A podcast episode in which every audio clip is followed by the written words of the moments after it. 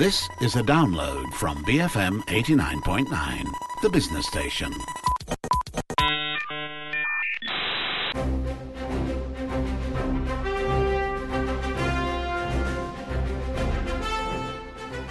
Welcome to A Sunday Kind of Love. I'm Maya Tan and I've got Tasha Fusil with me.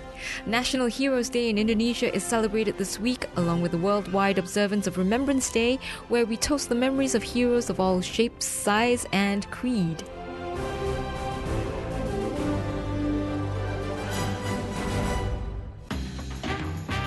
Today we've got a bit of a treat for you. One of my personal heroes is here. She's a hero of our art and heritage, Zamzuriah Zahari, who's a member of Geng Wak Long and also a dance lecturer at Aswara, will help us retell the story of Dewa Muda and the Seven Petaled Blossom, a story only told in Mak Yong performances. Tasha Fusil, as always, highlights a few events so that you can put your hero hat on. And on Couch Potatoes, Christina Orow and I go through some of the top rated movie heroes and villains of all time, as well as discuss some of the hero movies we can't wait to watch. But first, a hero of Malaysian heritage and the traditional art of Mak Yong. Adik we sama-sama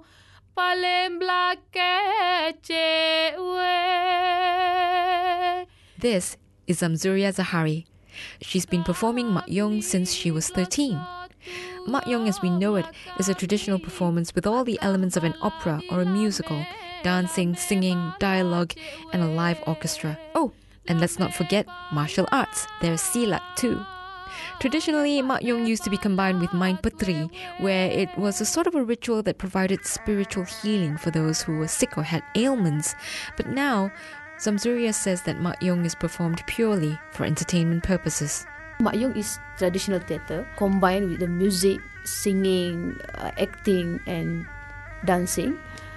Little bit spiritual, spiritual healing. But biasanya uh, Mak Yong akan combine dengan main peteri.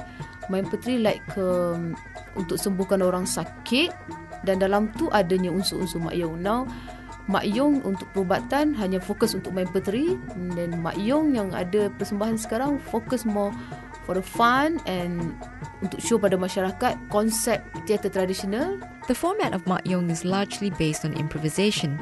At the start, the master of ceremonies narrates the story, so when the performers come on, they don't recite a script, although there are fixed gestures in the movement embedded with different meanings, and the language is sort of a classical Kelantanese. The dialogue, however, is largely improvised by the players. Dialog more spontan. Dia, dia tak ada macam kalau orang kampung dulu dia dia, dia, dia just um, give a story and then you understand the story and then you can play part by part like ke buka panggung and then masuk cerita pecah cerita and then for the ending ada aksi-aksi lawan acting dan climax dia mesti yang jahat tu akan kalah. ya.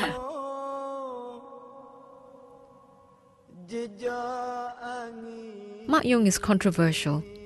It's compulsory for all performing arts students to study at Aswara, our National Arts Academy, but many questions are not asked and not answered. It's also banned in certain parts of Malaysia. In fact, Zamzuriah says it's not for everyone and isn't something that people can pick up easily. Actually, uh, Mak Yong cannot just macam simply simply okay I I want to join Mak Yong. No, you you kena ada macam minat first and then spirit. Spirit tu akan datang sendiri bila you dengar lagu and you join the dance and then you berdialog orang kata ucap tetap in Mak Yong punya style. Then you akan rasa satu dunia lain, satu step ke alam teater yang orang kata teater yang tidak berpijak di bumi yang nyata. Those who are able to embrace the art of Mak Yong have to be able to differentiate between religion and art. Because according to Zamzuria, Mak Yong could actually set you adrift. I mean macam uh, kalau dalam Mak Yong dia banyak cita-cita dewa, cita-cita ada juga berunsurkan ketuhanan, pari-pari dan sebagainya.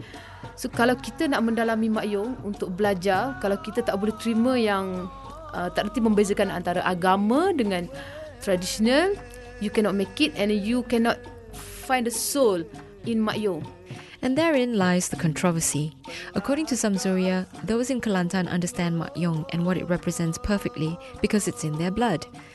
As works of art, literature, plays, musicals, and movies have done for hundreds of years, most of the stories are aimed at highlighting the errors of mankind with moral teachings.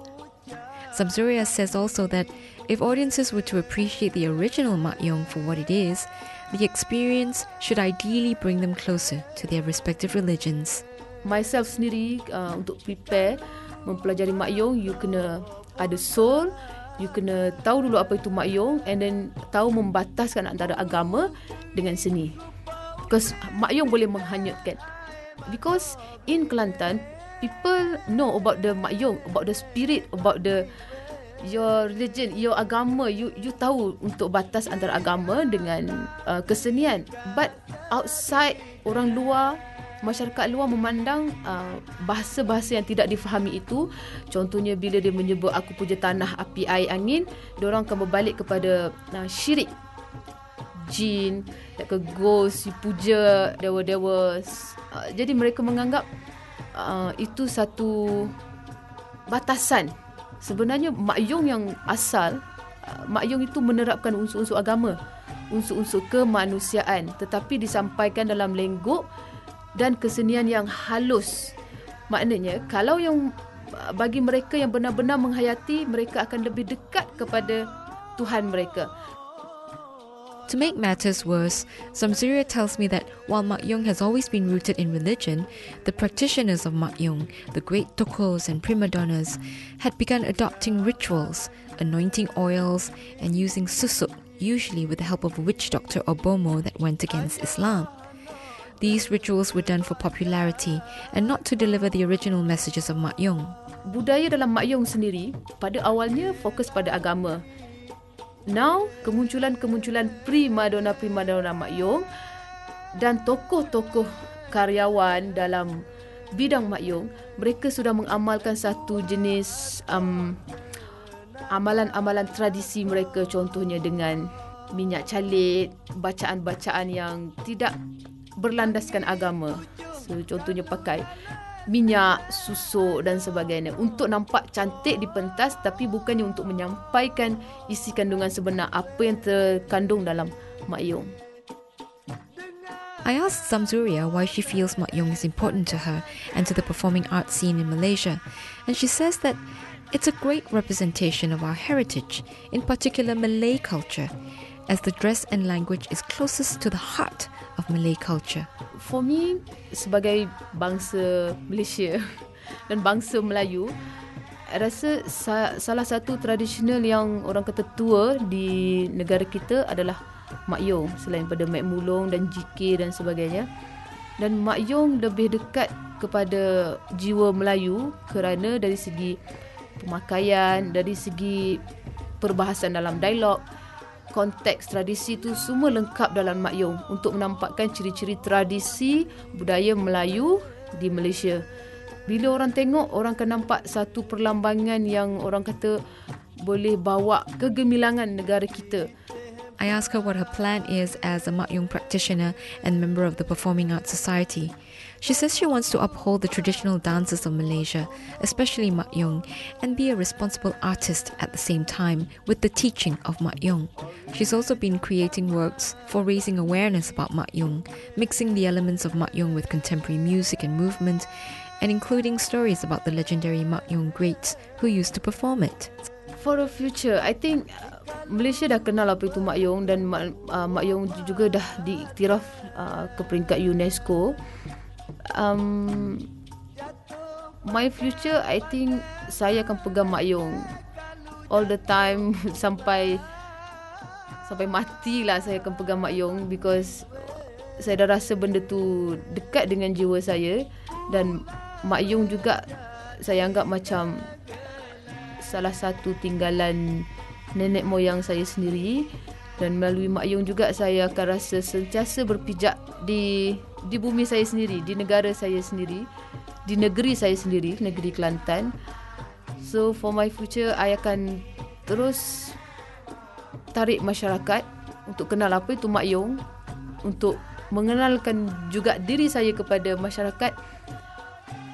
Saya adalah Zamzuriah dalam Mak Yong, Zamzuriah dalam Tari Inai, Zamzuriah dalam budaya negeri Kelantan. Says that Mak Yong is truly close to her heart, and she will perform and spread the word about it till the day she dies.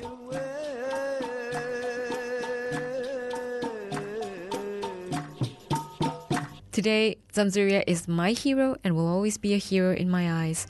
Also, we're going to be retelling a Mak Yong story with the help of Zamzuriah on a Sunday Kind of Love, the tale of Dewa Muda and the seven petaled blossom.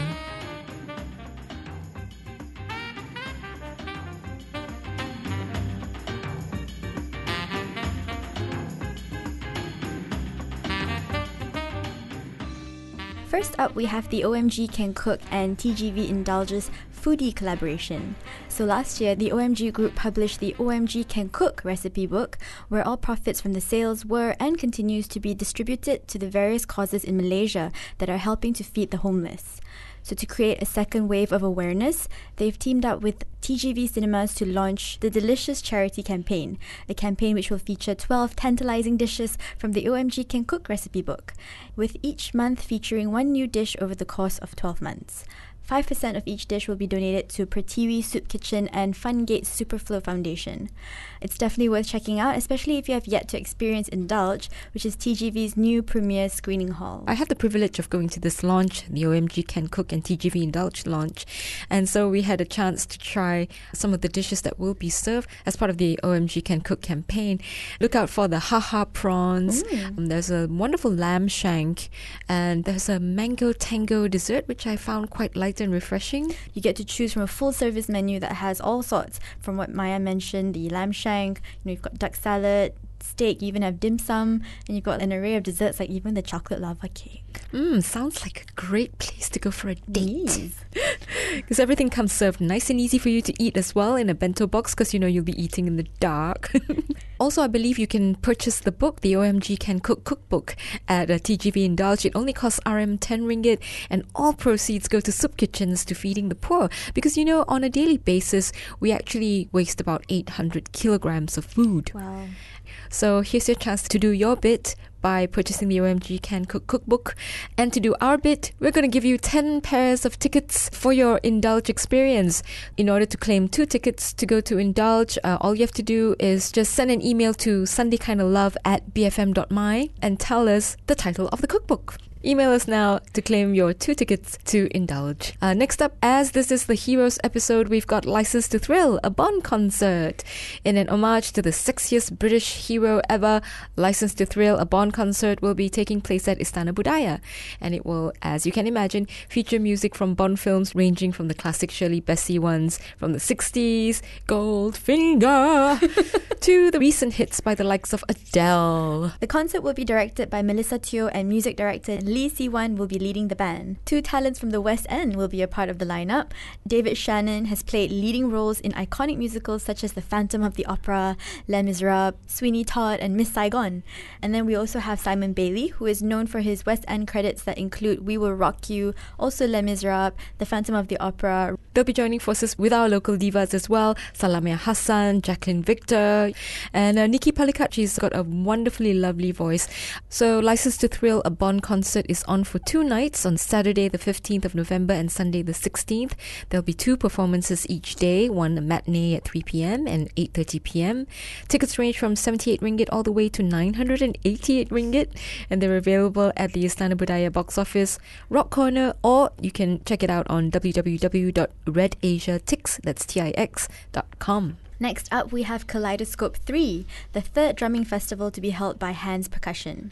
This is going to be at KLPac, and it's spread over two weekends, and it'll be a mix of performances and workshops by both Hands and their guests, including local artists, No Noise Percussion, and international groups from Netherlands, Norway, and Vietnam. The festival kicked off last Friday, and this week it's devoted to showcasing the primary and secondary schools' 24 festive drumming troupes, with 100 drummers performing to kickstart each of the week's performances. YMCA's Deaf Beat, which are coached by Hands Percussion's artistic director Bernard Goh, will also be making an appearance. Yes, and this one will be an interesting one to watch out for because they are deaf. However, they did learn to play the drums with hand movements and guidance from Bernard. Very, very inspirational. You can catch the last of this week's performances today at either 3 p.m. or 8:30. And next Friday, Saturday, and Sunday will feature the three international groups that we mentioned from Netherlands, Norway, and Vietnam, as well as Hands 1 and Hands 2 in collaborative performances with other local artists. And this would include Kamrul Hussein and Geng Wak Long. Earlier, you heard from Zamzuriah Zahari, who is a member of Geng Wak Long. I don't know what exactly they'll be performing, but you can expect elements of Mak Yong. There'll be Kumar Karthigesu and friends, no noise percussion. Apart from performances, there'll also be workshops conducted by both Hands and their guest artists. Tickets ranged from 48 ringgit to 168 ringgit, and you can get them over at www.ticketpro.com.my. Finally, the BFM Weekend Crew will be hosting BFM Live, our very first and very special coming out party on November 16th at the B in Publika, and it'll be hosted by Sheila. Our couch potato. There'll be performances by Bijou and the Agro Beats. There'll be pop quizzes, games, and lots of giveaways. So do come for some good fun. The BFM Weekend Crew will also be staging different performances throughout the event. And, uh, you know, just hang out with us, come and talk to us, and tell us what you love or hate about our shows. Tell us how to improve ourselves. So do come. It's absolutely free. We're going to be serving food and drinks, and everyone is welcome. Right after this on a Sunday Kind of Love, Couch Potato Christina Orow and I talk about the top rated heroes and villains of all time. And of course, we have the retelling of the story of Dewa Muda and the magical seven petaled blossom.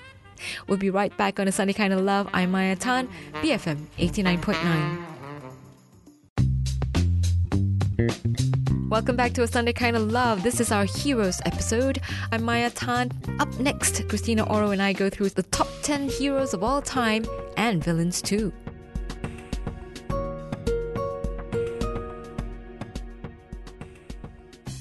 The definition of a hero is the hero must be a character or group of characters that fits into one or more of these categories. The hero or heroes mm-hmm. put the needs of others, whether it's one person or many, before their own needs. And this can mean putting themselves in extreme physical danger or crippling emotional trauma. The hero exemplifies bravery in situations where most wouldn't. The hero's actions and or character inspires others to do great things. Yes, and uh, you've given me a list of uh, heroes as voted by the American Film Institute. yes professionals in the film industry. Okay, the top ten heroes as voted by the AFI. T. E. Lawrence, played by Peter O'Toole in Lawrence of Arabia. What, in your opinion, do these people hope to gain from this war? They hope to gain their freedom. There's one born every minute. They're going to get it, Mr. Bentley. I'm going to give it to them. Uh, number nine, George Bailey, played by James Stewart in It's a Wonderful Life. Number eight, the first woman in this in this list, It's a queen. She'll breed. You'll die. Ellen Ripley by Sigourney Weaver. Aliens, a fantastic feminine hero. Number seven, Rocky Balboa by Sylvester Stallone in Rocky. Hmm. Let me tell you something you already know. The world ain't all sunshine and rainbows. It's a very mean and nasty place, and I don't care how tough you are, it will beat you to your knees and keep you there permanently if you let it. You, me, or nobody is gonna hit as hard as life. But it ain't about how hard you hit. It's about how hard you can get hit and keep moving forward. How much you can take and keep moving forward. That's how winning is done. He's the underdog and the working class hero, the guy who basically was told he's a nothing, or you know, and he, against all odds, dragged himself to the top. And it really is a um, an everyday layperson's sort of hero of what's possible. Uh, number six, Clarice, Clarice, darling, Clarice, Jodie Foster in The Silence of the Lambs. You see a lot, Doctor. But are you strong enough to point that high-powered perception at yourself? What about it? Why don't you, why don't you look at yourself and write down what you see? Maybe you're afraid to. Excellent Uh, movie. yes. Still one of my favorites of all time. And what a character for Jodie Foster. Uh, number five, Will Kane, played by Gary Cooper in High Noon. Number four, Rick Blaine, Humphrey Bogart. But I've got a job to do too. Where I'm going, you can't follow. What I've got to do, you can't be any part of. Ilsa, I'm no good at being noble, but it doesn't take much to see that the problems of three little people don't amount to a hill of beans in this crazy world. He's looking at you, kid. In Casablanca, number three, James Bond by Sean Connery, Dr. No. Bond. James Bond. Can I do something for you, Mr. Bond? Uh, just a drink. A martini, shaken, not stirred. I'm sure all the James Bonds really kind of come into this. Yeah. Number two, Indiana Jones by Harrison Ford, Raiders of the Lost Ark.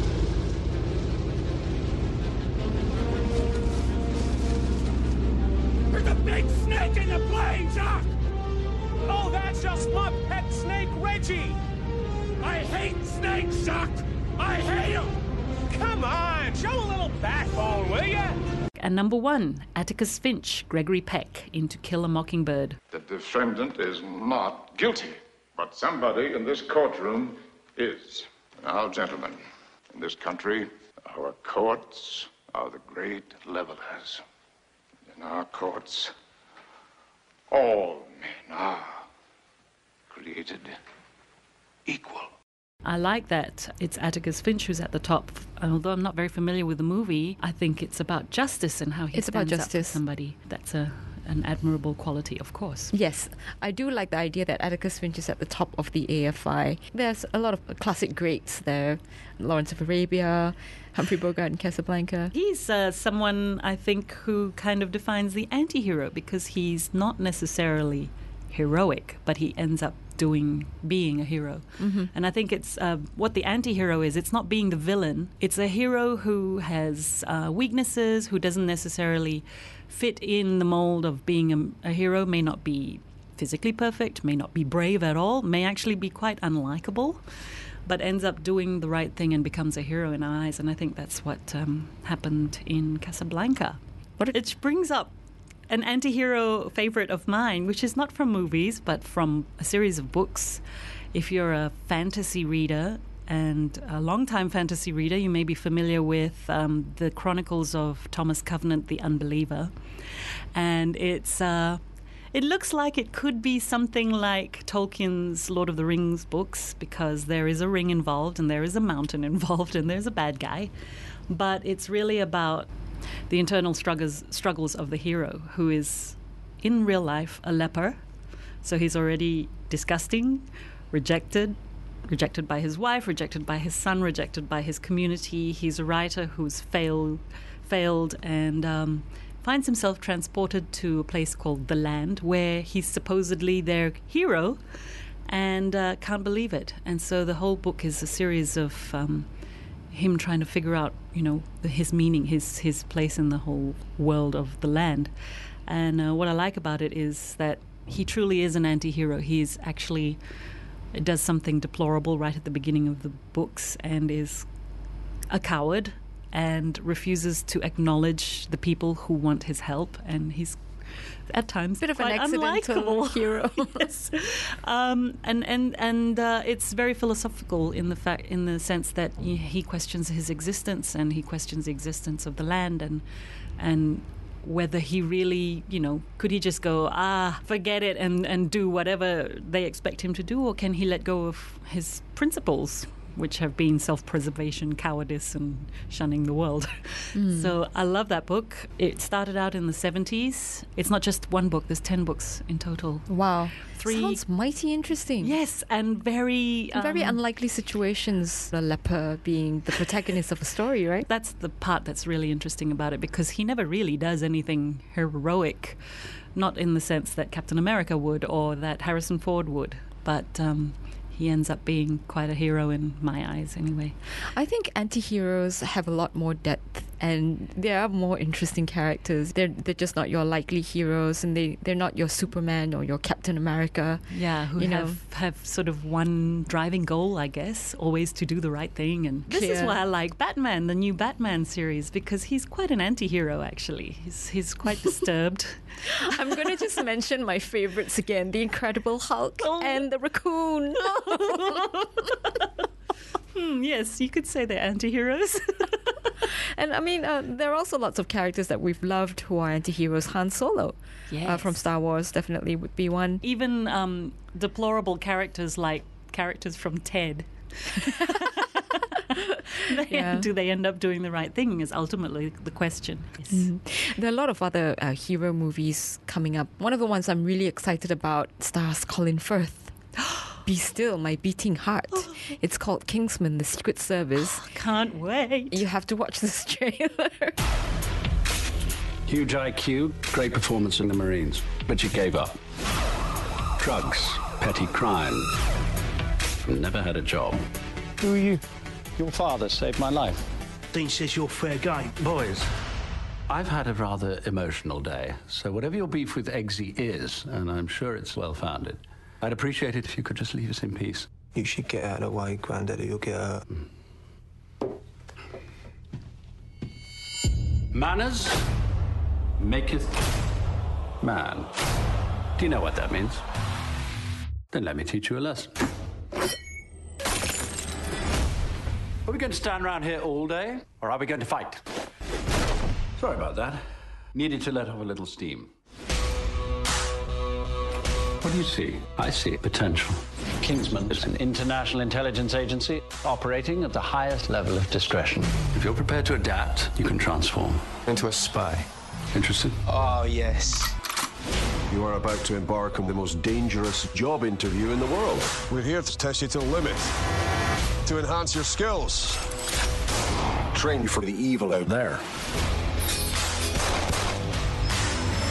If you get blood on the carpet, you have to take the carpet of. Ah, Kingsman, The Secret I can tell. Service. I can tell already that it's not going to disappoint. It's not going to disappoint. Colin Firth is just this Simon Templar, James Bond sort of character with a lot of skill Yes. and mighty cool contemporary gadgets. Um, and it also stars Samuel L. Jackson. It also stars Michael Caine. I think you'll see a brief Michael cameo Caine. Michael Caine. And uh, what uh, the the main premise is that. He is to recruit a newbie into this world of the Secret Service. So, yeah. It's uh, due to come out next year in February. It's not one- long. Not long to wait. Okay, be still my beating heart. The next one that I've got is a hero of a different kind. It's called The Theory of Everything, starring Eddie Redmayne, whom we all know and love from uh, Les Mis and a number of other films and, and TV. Wasn't he in the Monroe film? Yes, he was. Yes, it, he was really sweet in that one. Good performances by both, I would say. Michelle Williams and him, yes. So, The Theory of Everything is based on Stephen Hawking's life, the well known physicist. Yes. He was supposed to have only two years to live after being diagnosed with a disorder. But of course, he's still alive today. Mm-hmm. He's about 73 years old, I would imagine. Truly Um, amazing. Come on, get up. Morning, Brian. Stephen, are you aware that you've voluntarily embarked upon a PhD in physics? Hello. Hello. Science. Art. I'm a cosmologist. What's that? I study the marriage of space and time. The perfect couple. One never knows from where the next great leap forward is going to come, or from whom.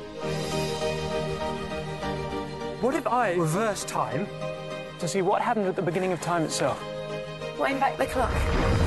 Wind back the clock. Keep going. I don't know how. Yet. Keep winding. Where to? It's called motor neuron disease. Life expectancy is two years. I want us to be together for as long as we've got. It'll affect everything. You don't realize what lies ahead. This is going to be a very heavy defeat.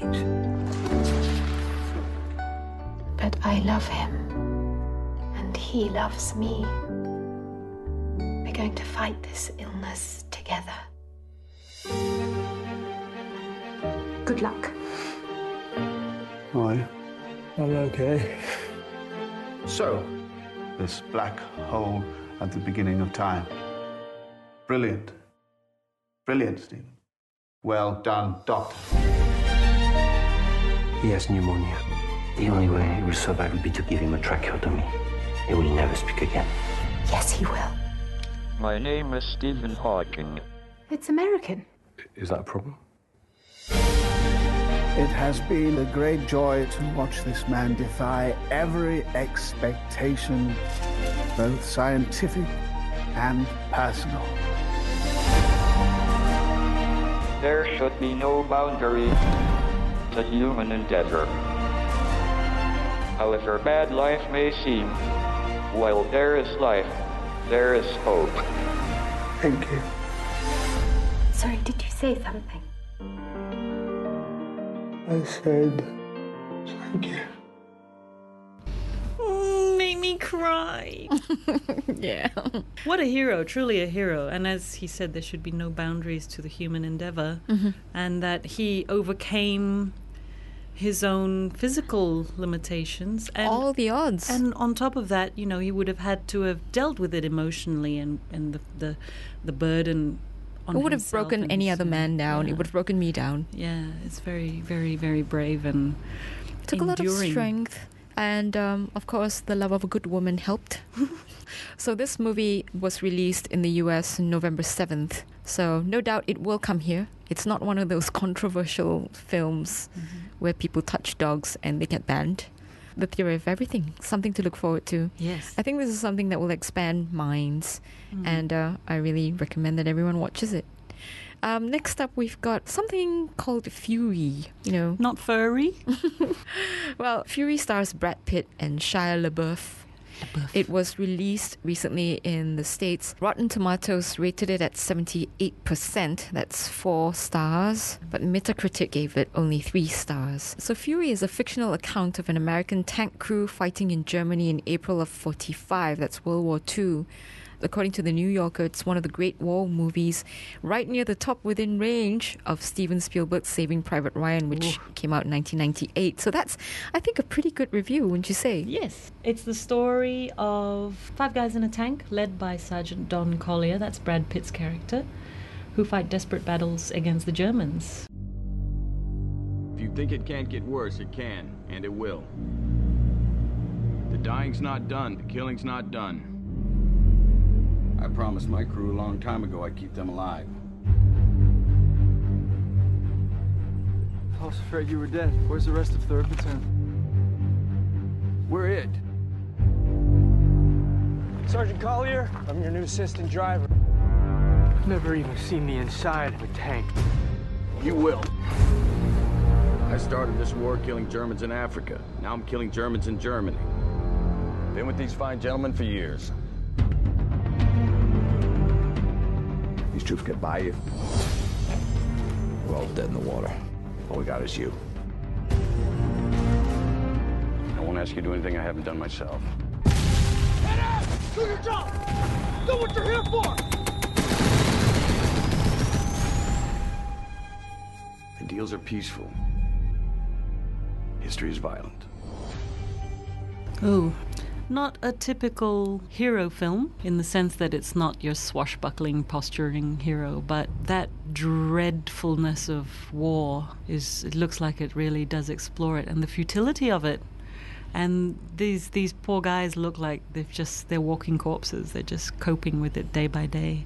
Yeah. Um, and it's funny that we're watching this now when coming up is uh, National Remembrance Day. Uh, Remembrance Day for the whole world, actually, of the war, the Second World War. Yeah, the film also stars um, Logan Lerman, written and directed by David Ayer. Brad Pitt plays this quite a charismatic leader Hmm. in this one, so it would be interesting to see, you know, what sort of leadership style he had. It was very real, tough love, but he wasn't a bully. Yes, and doesn't look like he was um, ever flippant about what he was really doing. Yes, so if you'd like to watch a movie about the dire, gritty reality of war, Do you think people still want to see those kinds of movies? there are tons of people who are war movie buffs and war history buffs. Yeah, and I think the the main thing is to remember why. and to never ever want it and hopefully adopt behaviors and attitudes that do not promote war. Well, you know, I've heard a lot of anti anti war talk, meaning sometimes we just have to bite the bullet and things have to be done and there has to be collateral damage and all of that. And sometimes I wonder whether people like the Gene Roddenberrys of television, who created Star Trek, were they really being facile, thinking that, oh, there might be a future where we don't need money, where everybody just does something because they're good at it, because they expect to contribute to society, because we've reached the end game on Earth, meaning that we've been able to move beyond Earth and see ourselves as um, custodians of everything that's good in the world. Would we ever reach that point, do you think? Or is it just uh, fantasy as Star Trek would be? I wouldn't discard any possibility of that happening. In fact, it's my inner hope. Yes. But I feel it is a long time coming. Yes. There's so much to get through, and there are different pockets of society that regress instead of progress. Hmm. And, And, therefore, perhaps it's from fear or from fear or ignorance or lack of power. intolerance. Yeah. And I feel that it's going to be tough. It's it's tough to rally everyone around the world in a, a peace treaty. Yeah. I mean, they can't even sort out the trade treaties. so Well, we ca- we keep getting bogged down in the realities of life because um, that's I think what's really important about remembrance, but also remembering our heroes as well as remembering our villains because we need to know what good there is and what has come before that and what Mhm. has been achieved and what we could be and what we have been and self-awareness individually and as a whole I think is very important. yes, because light would not be what it is without darkness. Mm, an interesting segue into villains. Yes. Let's go back to your AFI list of the top 10 villains. Yes, tell us about our top 10 villains. Number 10. Take her far into the forest.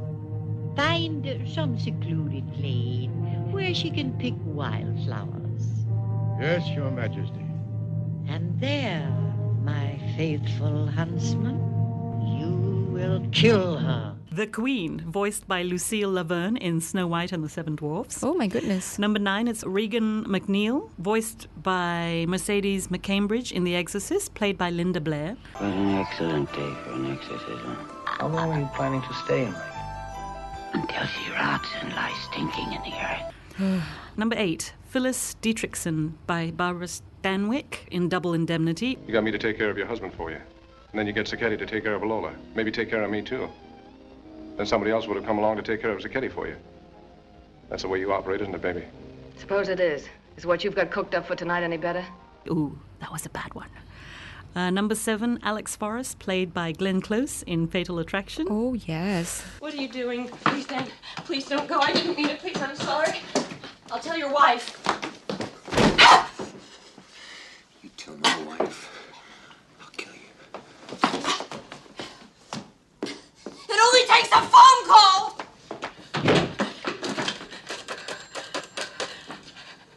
Scary Mary.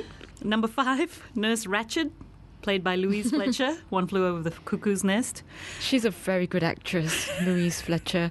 So is Glenn Close. Glenn Close is an, an amazing villain. Um, apart from Fatal Attraction, I think um, when she played Madame de Merteuil in Dangerous Liaisons, that was quite powerful. Yeah, oh, that didn't make this list, but um, Well, you know, this list right. um, contained 100 villains. I'm sure she's back there somewhere. Oh, I'm sorry, I missed out number six, which is Mr. Potter, played by Lionel Barrymore in It's a Wonderful Life. Drew Barrymore's grandfather. Ooh. Uh, and then is number five, Nurse Ratched. Number four, The Wicked Witch of the West by Margaret Hamilton in The Wizard of Oz. The original. Mm-hmm. Number three, There is no escape. Don't make me destroy you. Luke, join me, and I will complete your training. With our combined strength, we can end this destructive conflict and bring order to the galaxy. I'll never join you! Obi-Wan never told you what happened to your father. He told me enough. He told me you killed him. No. I am your father. No. That's not true. Darth Vader, played by David Prowse and voiced by James Earl Jones in The Empire Strikes Back. That's a big one and such a part of our such a part of our lives, And our culture growing up, and- and every child knows who Darth Vader is, even today.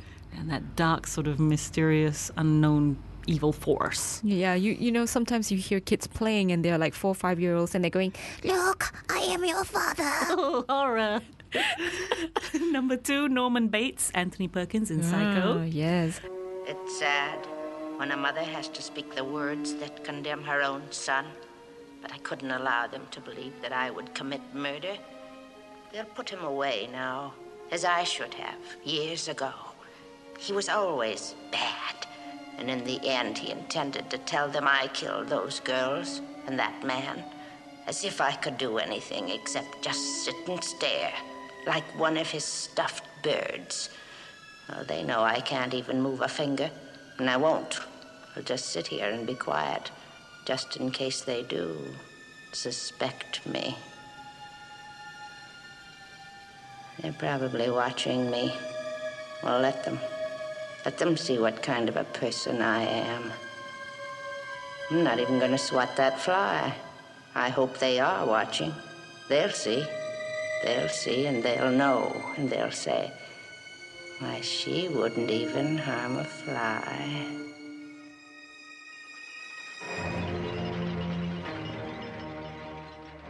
That's an interesting one because that. that's about psychology as well. It's not just a, a you know an outright evil person. And I also saw Hitchcock where he Hmm. was filming this movie, Psycho, and everything that went into it.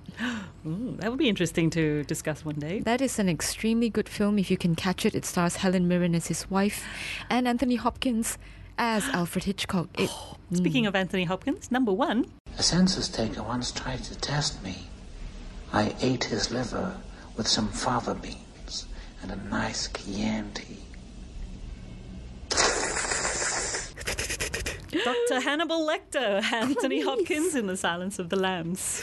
Yeah, they've tried to recreate Bates Motel, the story of Norman Bates Yeah. in Psycho, and they've tried to recreate Hannibal in this TV series. They're doing wonderfully different things Mhm. there.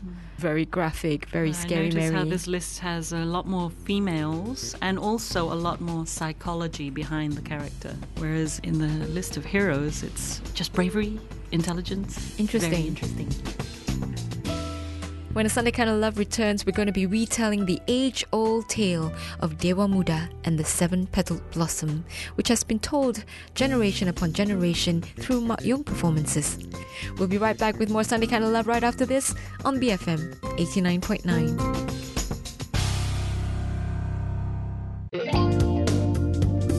listening to A Sunday Kind of Love, and we're back with the Heroes episode.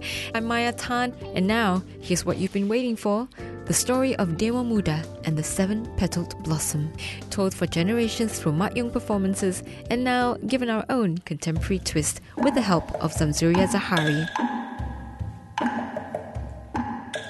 In his dreams, late one night, in the hour where the moon shone brightest, Dewa Muda was approached by an old man.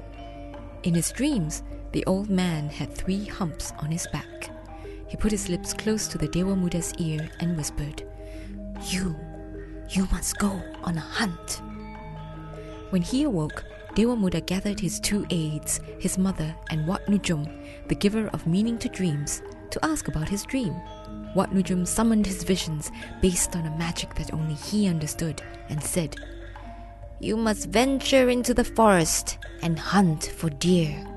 If you do not do this, the country will be beset with disaster, disaster, disaster, disaster, disaster, disaster, disaster, disaster, disaster, disaster.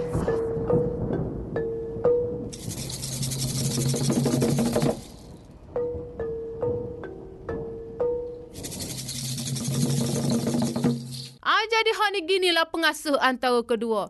Silalah mu kita nak agak tiba menuju ke alas sunyi belukar yang muda pulaknya. Bleb bleb jalega. Berjale.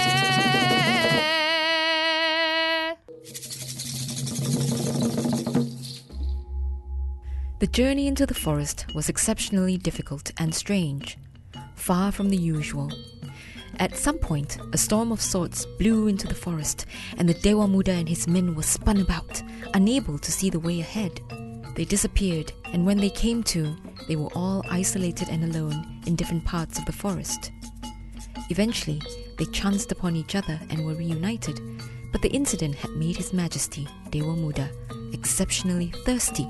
Ambo ni tegak rasa sangat dagu air ni pengasuh boleh kau. He asked for water, and his aides immediately went to fetch it. Dewa Muda took a sip, but spat it out immediately.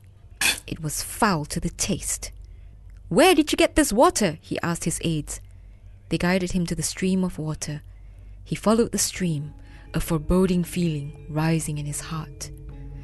The stream led to a lake, and just as the tributary opened onto the lake, he spotted a large flower floating against the flow of the stream. Dewa Muda couldn't believe his eyes. Instead of following the stream into the lake, the flower floated upstream. He asked his men to retrieve the blossom, but try as they might, they couldn't. Every time a man got close to the flower, it would float just slightly beyond his reach.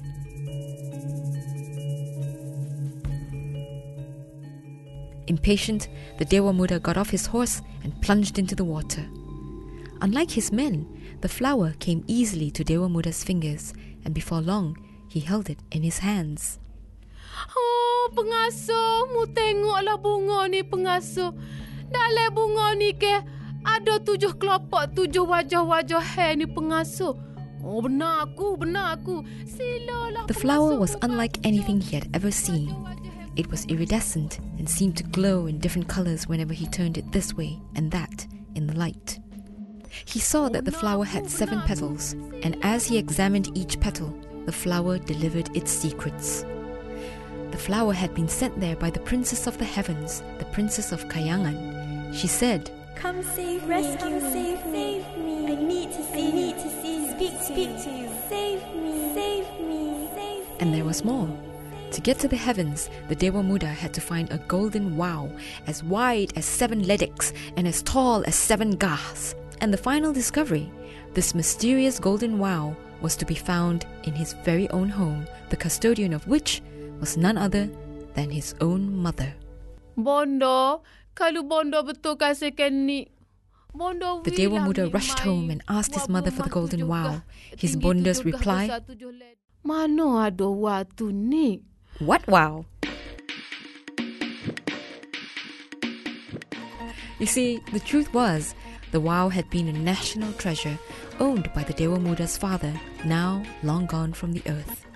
In her grief, the wow was but the one thing the Dewa Muda's mother had to remind her of her dead husband, and she was reluctant to give it up. The Dewa Muda was unconvinced and kept on pressing. Bondo tak Bondo.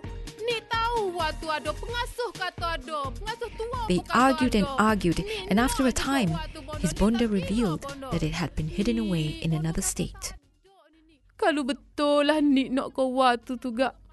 Biarlah pengasuh pergi ambil. She relented and sent for the wau, which needed repairs because it was so old it could not be flown.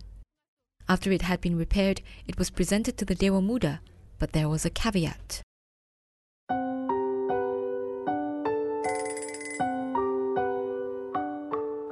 Tapi ni kena ingat. Waktu wak pusaka ni. Waktu tak boleh nak main-main ni. Ni tak boleh nak naik waktu. For the golden wau was no ordinary kite. The Dewa Muda would not be able to fly the kite on his own, Bonda said. Now it would do us well to realize at this point that the Dewa Muda is no mere mortal either. To fly the golden kite, the Dewa Muda had to summon his spirit doppelganger self, a spiritual manifestation of himself, a braver, big brother version of himself. And that is what he did. Oh, jadi hak ni gini lah habis jambu lebak. Adik nak minta tolong sangat lah Abel. Boleh ke Abel penaik In a few moments, his doppelganger, who went by the name meter Abe Sejambul Lebat, which kind of translates to brother with the big fro, appeared with a mighty poof. Poof as in the sound effect, not the hair.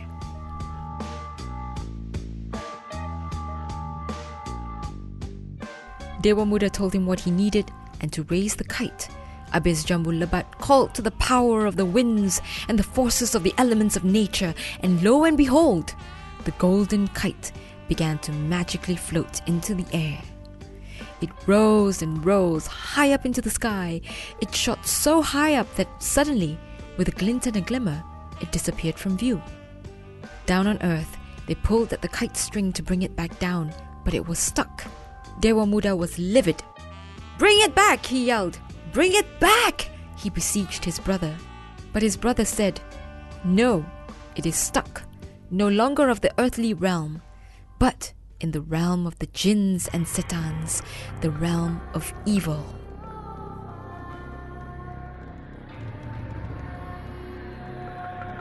There is one way to bring it back, Abbes Jambulabat says. I will give you the power to climb up the string, but you will be tested. The jinns and setans and evil beings will try to stop you and topple you. But if you promise not to back down, not to abandon your journey till you reach the kite, you will be granted the power to climb up the string.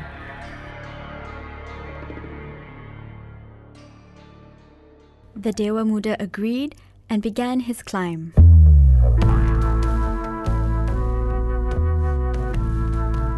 Halfway through, he heard a most horrible sound. the sound of a jinn's booming laughter. The Dewamuda closed his eyes and began to imagine what the jinn looked like. Big and dark, with luminous green eyes, fangs, and a blood red tongue, which he wagged close to the Dewamuda's face. He screamed like a girl and scrambled down the kite string. As soon as his foot touched the earth, Abe Sejambu Lebat hit him square in the face. A scuffle ensued. Hey adik, mu ni. How could you abandon the code of mankind? You promised to do something, you must fulfill it. That is the mark of a man. What are you? What will you do now? You will forever be known as the king who backed down the kite string, chosen to receive this opportunity, yet too afraid to attain greatness. How can your subjects respect you then? A king who abandons his promise, a king with no principles. What would you rather be? A hero or a mouse? Dewa Muda screamed for help and cried and yelled. He then quieted down and meditated on his problem. Finally, he shook his head and came to his senses. He dredged up every ounce of bravado in his blood and told Abes Jambulabat that he would begin his ascent again. Abes Jambulabat was pleased with his decision and decided to go with him.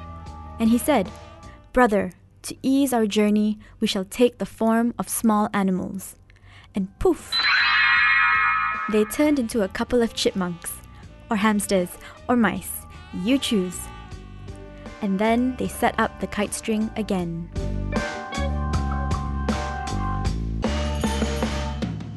Meanwhile, the kite had risen up into the realm of the heavens and had gotten lodged onto the roof of the princess's palace. Take it down gently and put it in a safe place. She ordered her minions.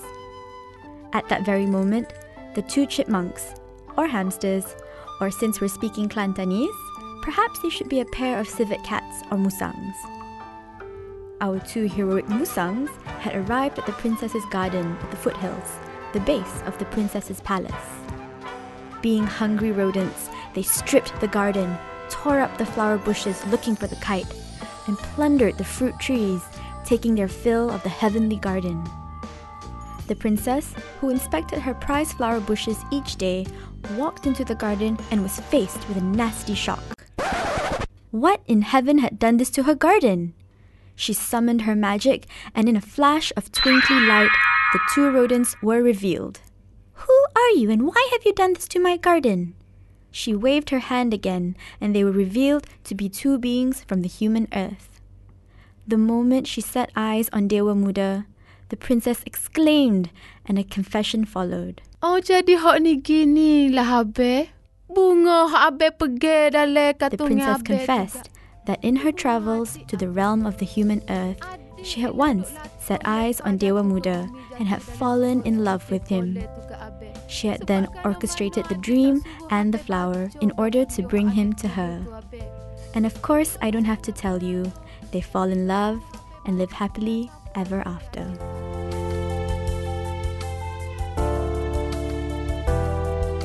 Now, according to Zamzuriah, that is hardly the end of the story, because you know, Mak Yong performances actually go on for four to five days at a time. So you can imagine that there are more adventures ahead. For example, the Dewa Muda and the Princess of Kayangan find out that they are brother and sister.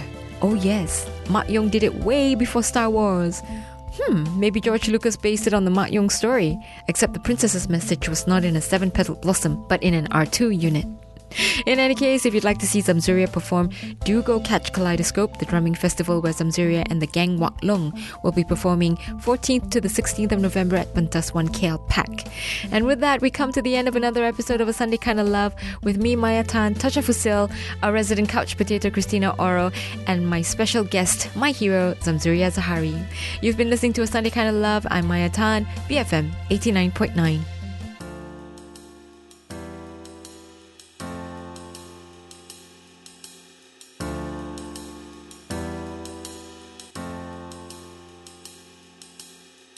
Thank you for listening to this podcast. To find more great interviews, go to bfm.my or find us on iTunes. BFM 89.9, the business station.